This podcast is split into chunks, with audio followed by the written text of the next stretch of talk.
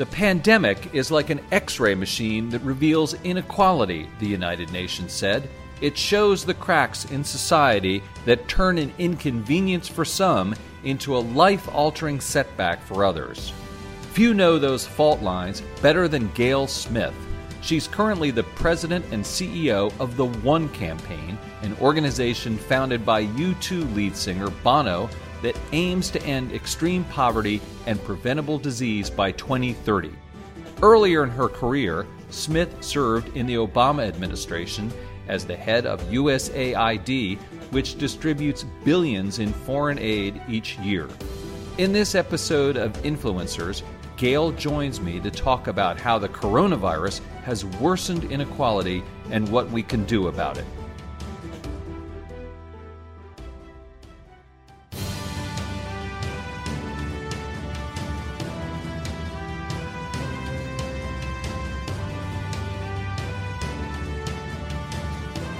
Hello, everyone. Welcome to Influencers. I'm Andy Serwer, and welcome to our guest, Gayle Smith, who is the CEO of the One Campaign, an organization seeking to end extreme poverty and preventable disease worldwide.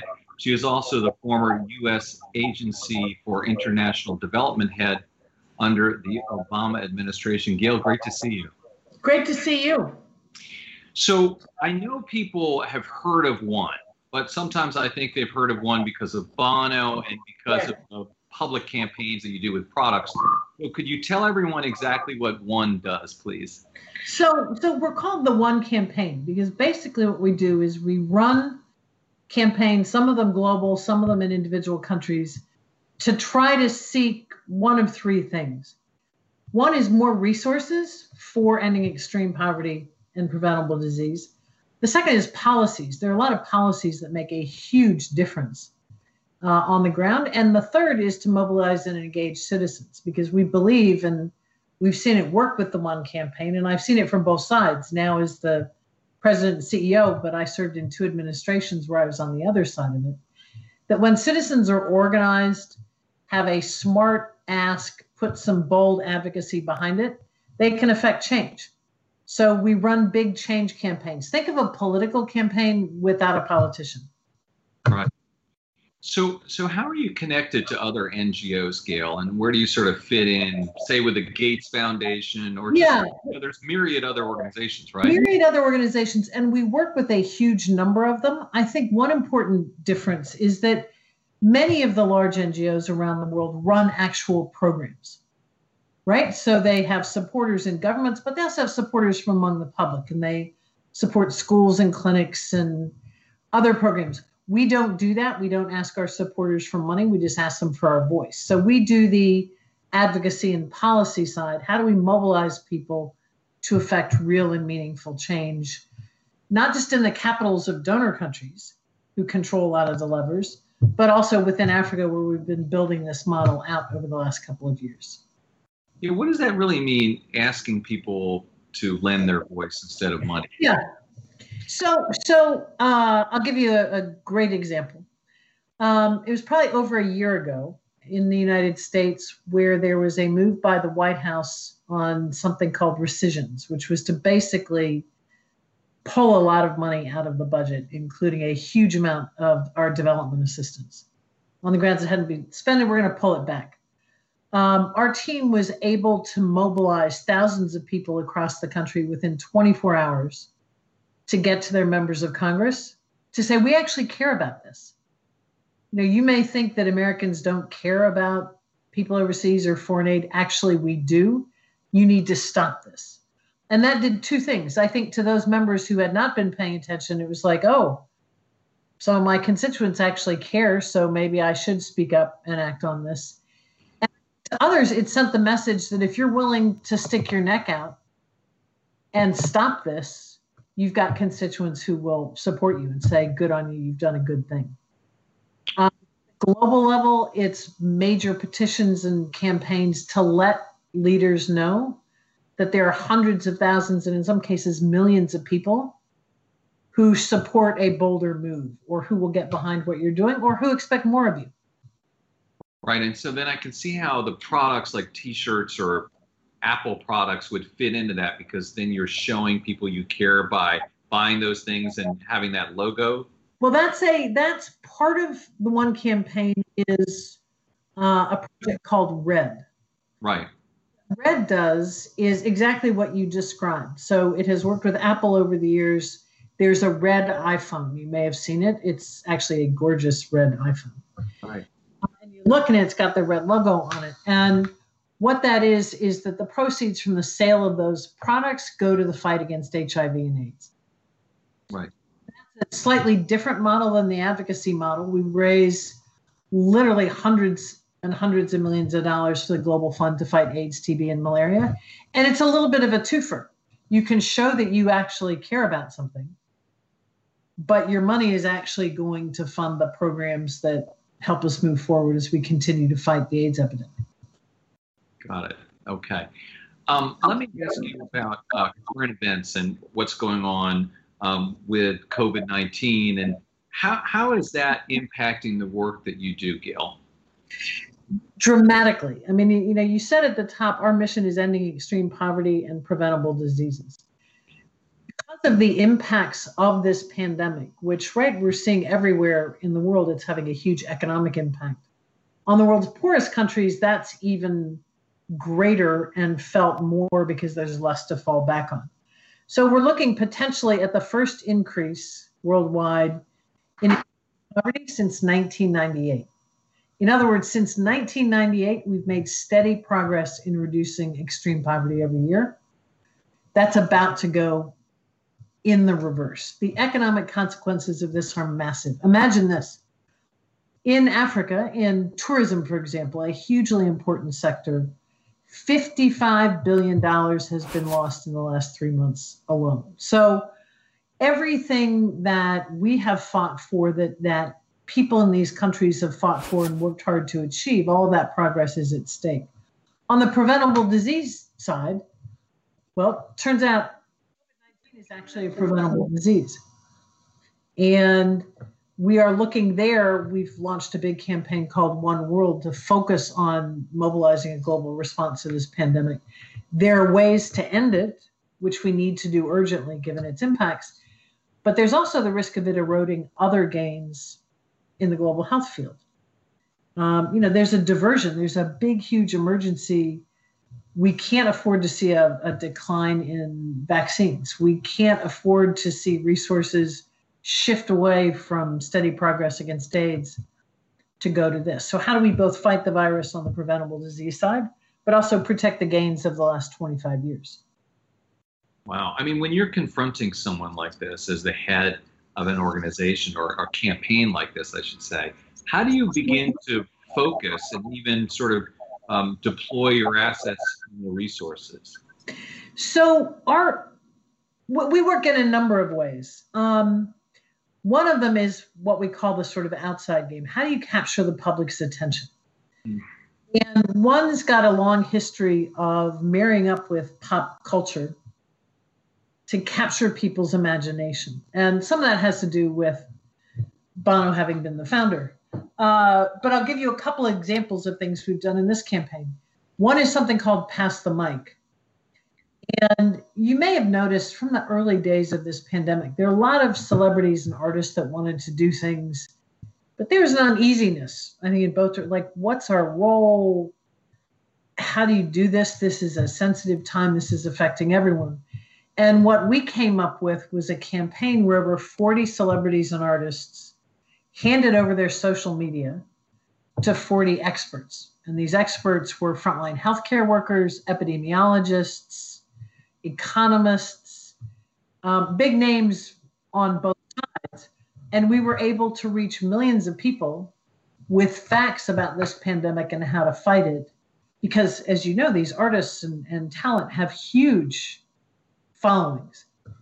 Another example uh, that I'm really proud of and is actually really good music is our African team worked with African musicians from all over the continent to record an anthem called Stand Together, which is, you can find it on Spotify and YouTube and all these places. The theme of which none of us are safe until all of us are safe. And that eventually we'll come to the other side. of this pandemic, but for now we need to stand together. And that's the kind of thing that, you know, for people who are already inclined to be interested, you can go to them with analyses, factoids, policy papers, and so on. But for people who aren't necessarily aware, you want to be accessible. And using culture is a great way we've found to make it accessible to people. And in the main, people want to do something. It's not that hard to put your name on a petition.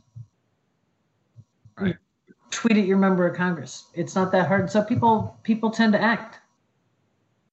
You were directly involved in the U.S. response uh, to Ebola in 2014. Yeah.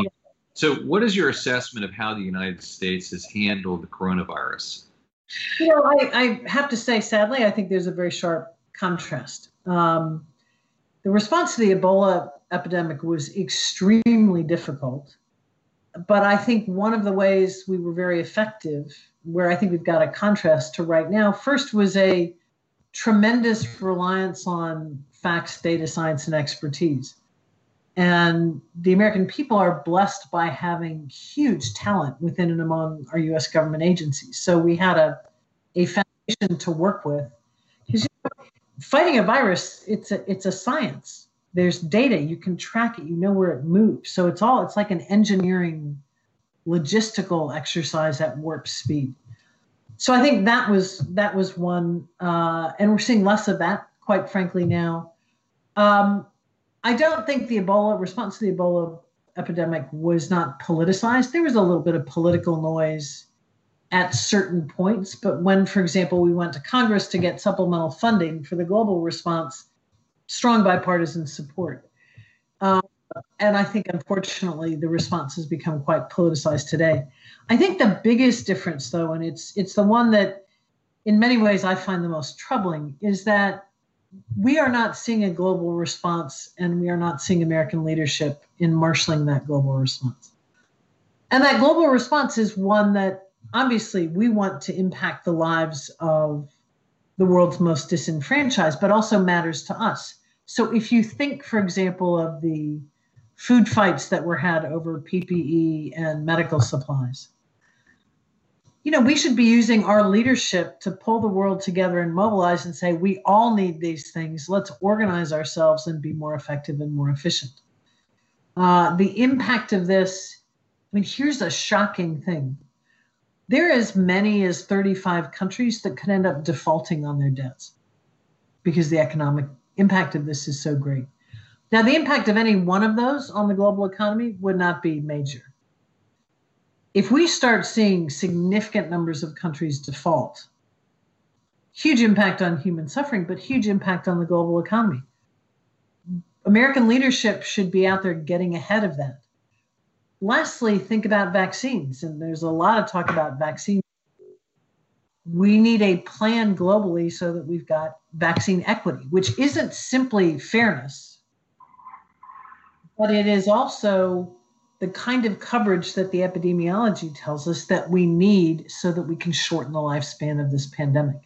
That requires leadership and engaging the rest of the world in a way that I don't think we're seeing now, where in contrast, during Ebola, President Obama convened a summit with the Secretary General of the UN. It was top of agenda in the UN Security Council, the G7, the G20. He sat in the Oval Office. I was with him many times, called leaders all over the world to say, What are you going to do? What are you going to do? We all got to work together and get this done. So I think we're much more fragmented, not nearly science oriented enough, and we're not planning ahead. Other than that, it's great.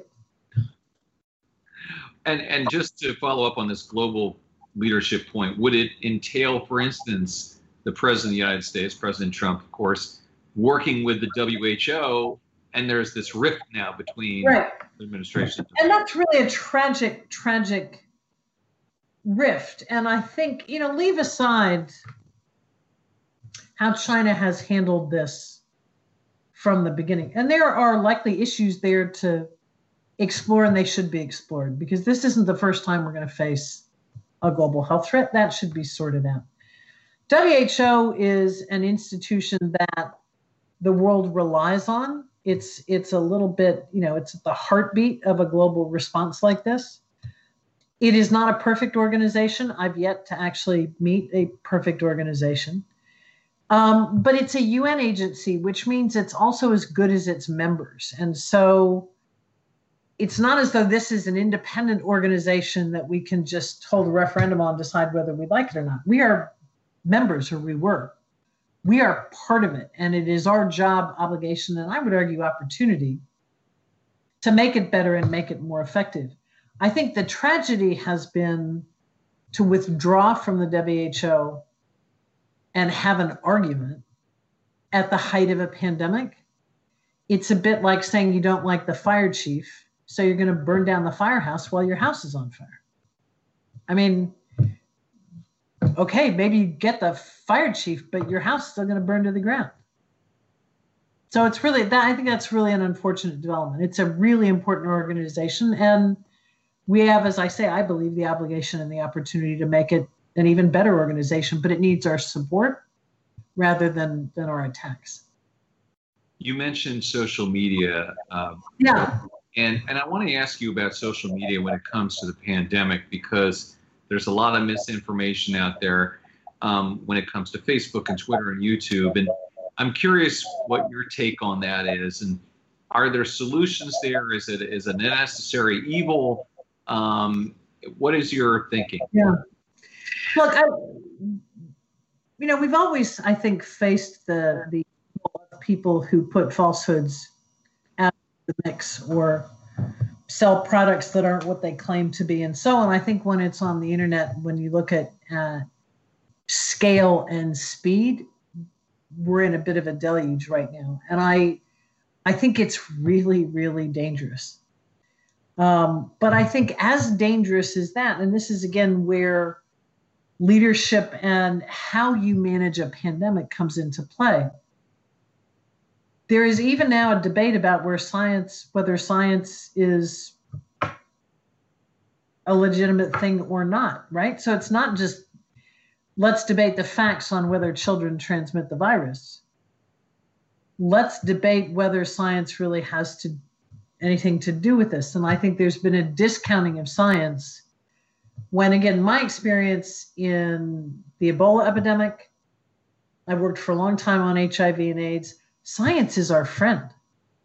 And and you know you look at solving a political crisis you know look at lebanon today for example it would be great to have science and facts and data that could help guide through that. That's persuasion that's a political will that's human choice. In a pandemic facts are our ammunition. And so I think the, the first thing that really needs to happen and where we've got a deficit is we need to re-legitimize science. It's kind of shocking to think that that's necessary. Um, because once you do that, then when falsehoods are put out there, debunking something with the science, which is what we used to do, becomes a much easier proposition. Um, so I I can't believe it's a necessary evil because I think it is wildly destructive. I think tragically, the lifespan of this global pandemic is being extended by this kind of back and forth nonsense and disinformation. Um, I'm not sure what the solution is, to be perfectly frank. Um, right now, the solution kind of seems to be everybody passing the hot potato around and nobody stepping up and saying, "All right, we all got to come together and and solve this." Because again, I think the last thing anybody wants to do is let's say let's make sure this pandemic lasts a year or two longer than it needs to. Not a not a good plan. Right. Um, switching back a little bit to the, the global impact and also the national impact, there's talk of you know tens of millions of Americans facing food insecurity here. And then, uh, so I want to ask you about that. Number one, and number two, I want to ask you about wealth inequality. Yeah. Pandemic and whether it's exacerbating that, Gayle. Well, well, I think that it is, and and one of the uh, it's it's terrible yet interesting things is that the kinds of impacts we're seeing here are certainly being felt elsewhere in the world, but also just on a much greater scale. So that here, the sort of aftershocks or the secondary impacts of the virus and also the lockdowns is right. You've, we've got joblessness. Uh, we've got people who can't move. We've got disruptions in markets and transportation, therefore, increases in hunger. People have less money. They're less able to get the, the food that they need. We're seeing that on a much greater scale in the poorest countries in the world, where we're looking at a doubling of the levels of world hunger. Like huge. So it's it's the same issue. It's just it's on a very very different scale. And I think that we are likely to see um, an exacerbation of economic inequality through this because you know the way this works is that if you are fortunate enough to have a home and a job and some savings when there's an external shock like a pandemic you've got something to fall back on. And you may not want to start spending your savings, but you're not going to end up on the street. You're not going to end up hungry. When you are living on the edge where you don't have savings in in a really poor country, you may already be hungry and an external shock like this hits, you're thrown even further into hardship. And so when I reference, for example, an increase in extreme poverty for the first time in 22 years, that's in essence means a wider gap right. across the wealth spectrum. So I think tragically, now the the other side of that coin is by exposing these inequalities, one hopes that people are seeing what these inequalities are in a way that that maybe too many have ignored for too long.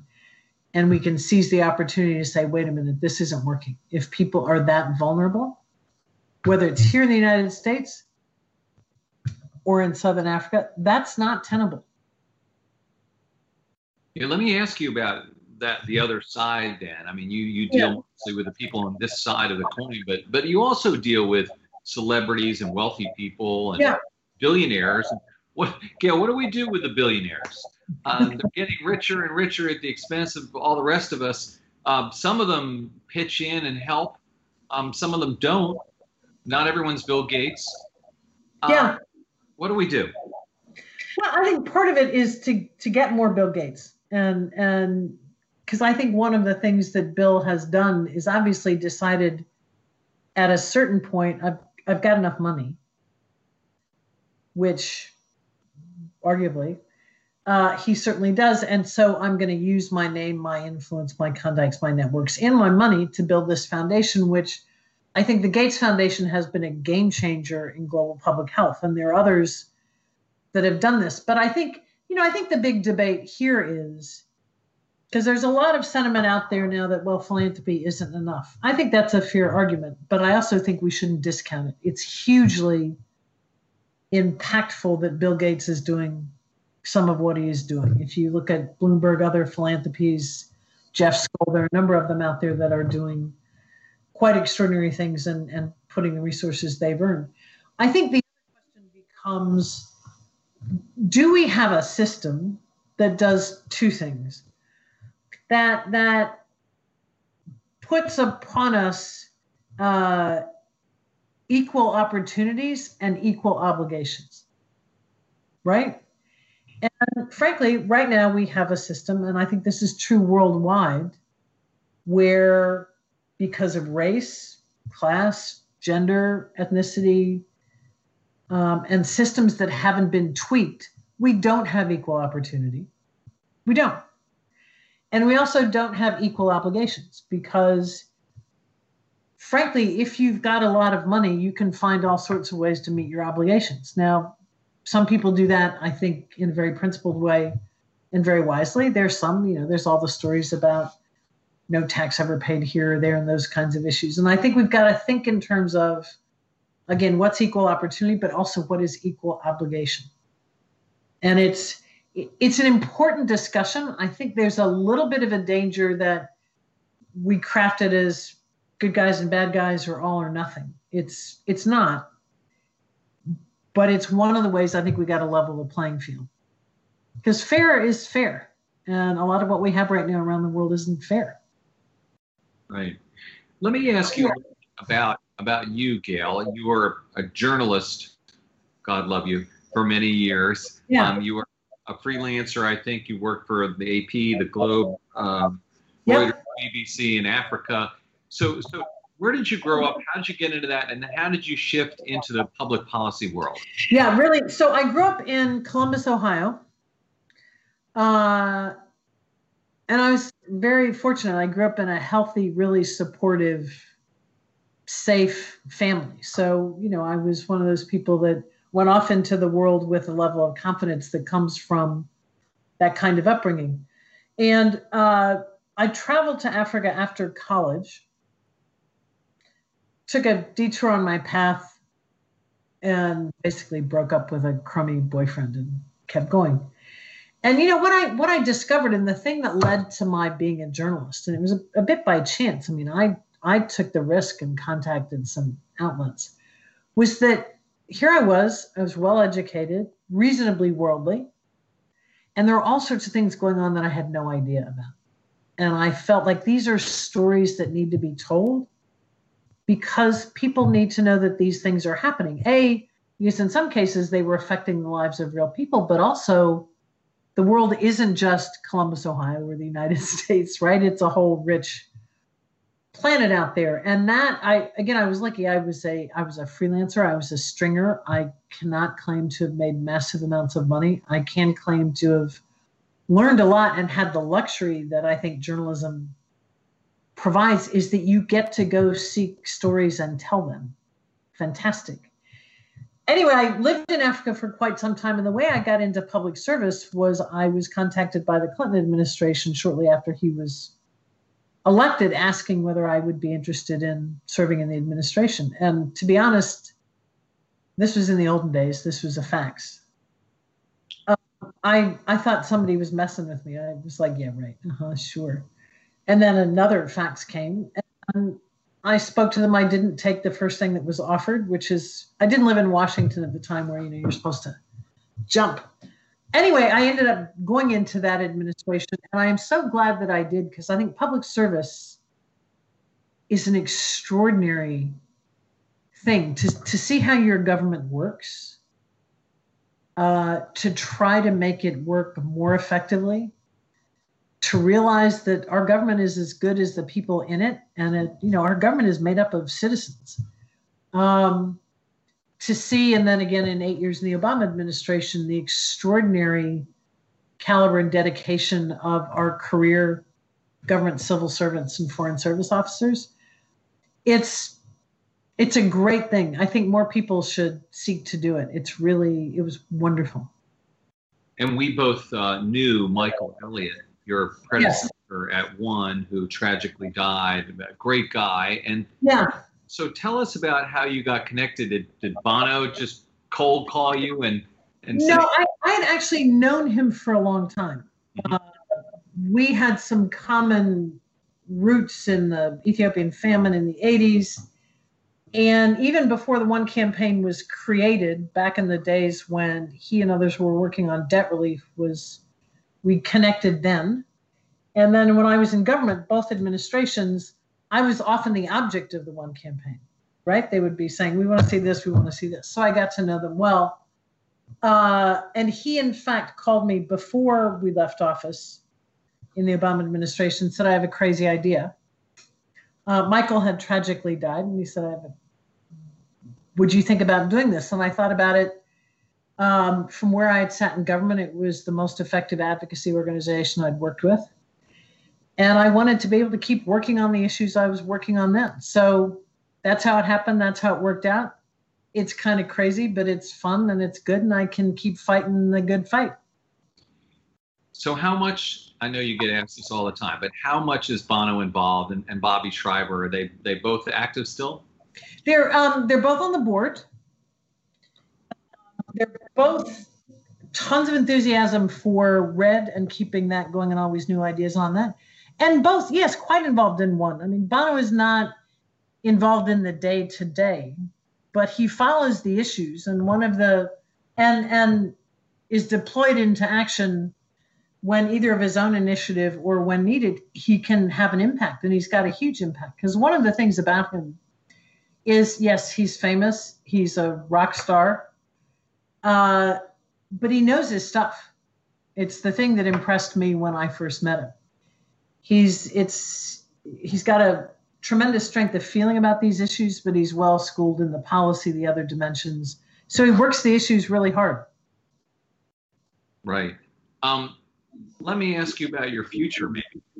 And do you have any desire to go back into government? What happened? What would happen if Joe Biden became president and called you up? I'd say congratulations. Um, I had the the pleasure and honor of working with him uh, when he was vice president. Um, you know, I interestingly, and I've had an extraordinary career up to now. I've not been one who's sort of scoped it out and said, I'll do this for five years, and then I want to do this, and then I want to do this. It's been more the case of my considering where can I do something that challenges me enough that I'll work hard, right? Because we all know things that are a little too easy, you don't, Frank, you don't work as hard. Um, where I can bring about change and make a difference. And I don't have any plans at this point for anything. We haven't had an election yet. Uh, we'll see what happens. We'll see if anybody calls. We'll see what I think. And finally, Gayle, let me ask you about what you see your legacy or your work. I mean, you talked about this a little bit just a second ago, but what are you trying to do on planet Earth? I think I'm trying to make it more fair. You know, again, I was talking about when I first became a journalist, and I, you know, I had a good education. I knew a lot. I think what opened my eyes was how unfair the world is. And the big event for me was the Ethiopian famine in 1984 and 85, which was, I was in a part of Ethiopia where there was also a war, and, and 1,500, 2,000 people were dying every day dead bodies and devastation, and then bombings every day. And then you look at the other side of the planet, in London or the United States and say, how can these two realities be existing on the same planet? That's just not right. So, what can I do to try to, if the extremes are here to here, just even narrow them a bit, number one. And then I think the second thing was, you know, even in the, the midst of extraordinary hardship in countries I've been in, the dignity and generosity afforded me, the generosity afforded by people who have very little. And I think it's fighting for their dignity. Poor people are not passive people waiting for handouts. There are equals who did not grow up like me, and they deserve opportunity and they deserve their dignity. So if I can make the world a little bit more fair and fight for the dignity of people who are not getting the dignity they deserve, that'll keep me going. That's great. That's fantastic. Gayle Smith, President and CEO of the One Campaign. Thank you so much for your time. Thank you so much. It's been a pleasure. You take care. You've been watching Influencers. I'm Andy Serwer. We'll see you next time. Thanks for listening to Influencers. Don't forget to rate, review, and subscribe on Apple Podcasts or wherever you get your podcasts. And follow Yahoo Finance on Twitter at Yahoo Finance and at Serwer.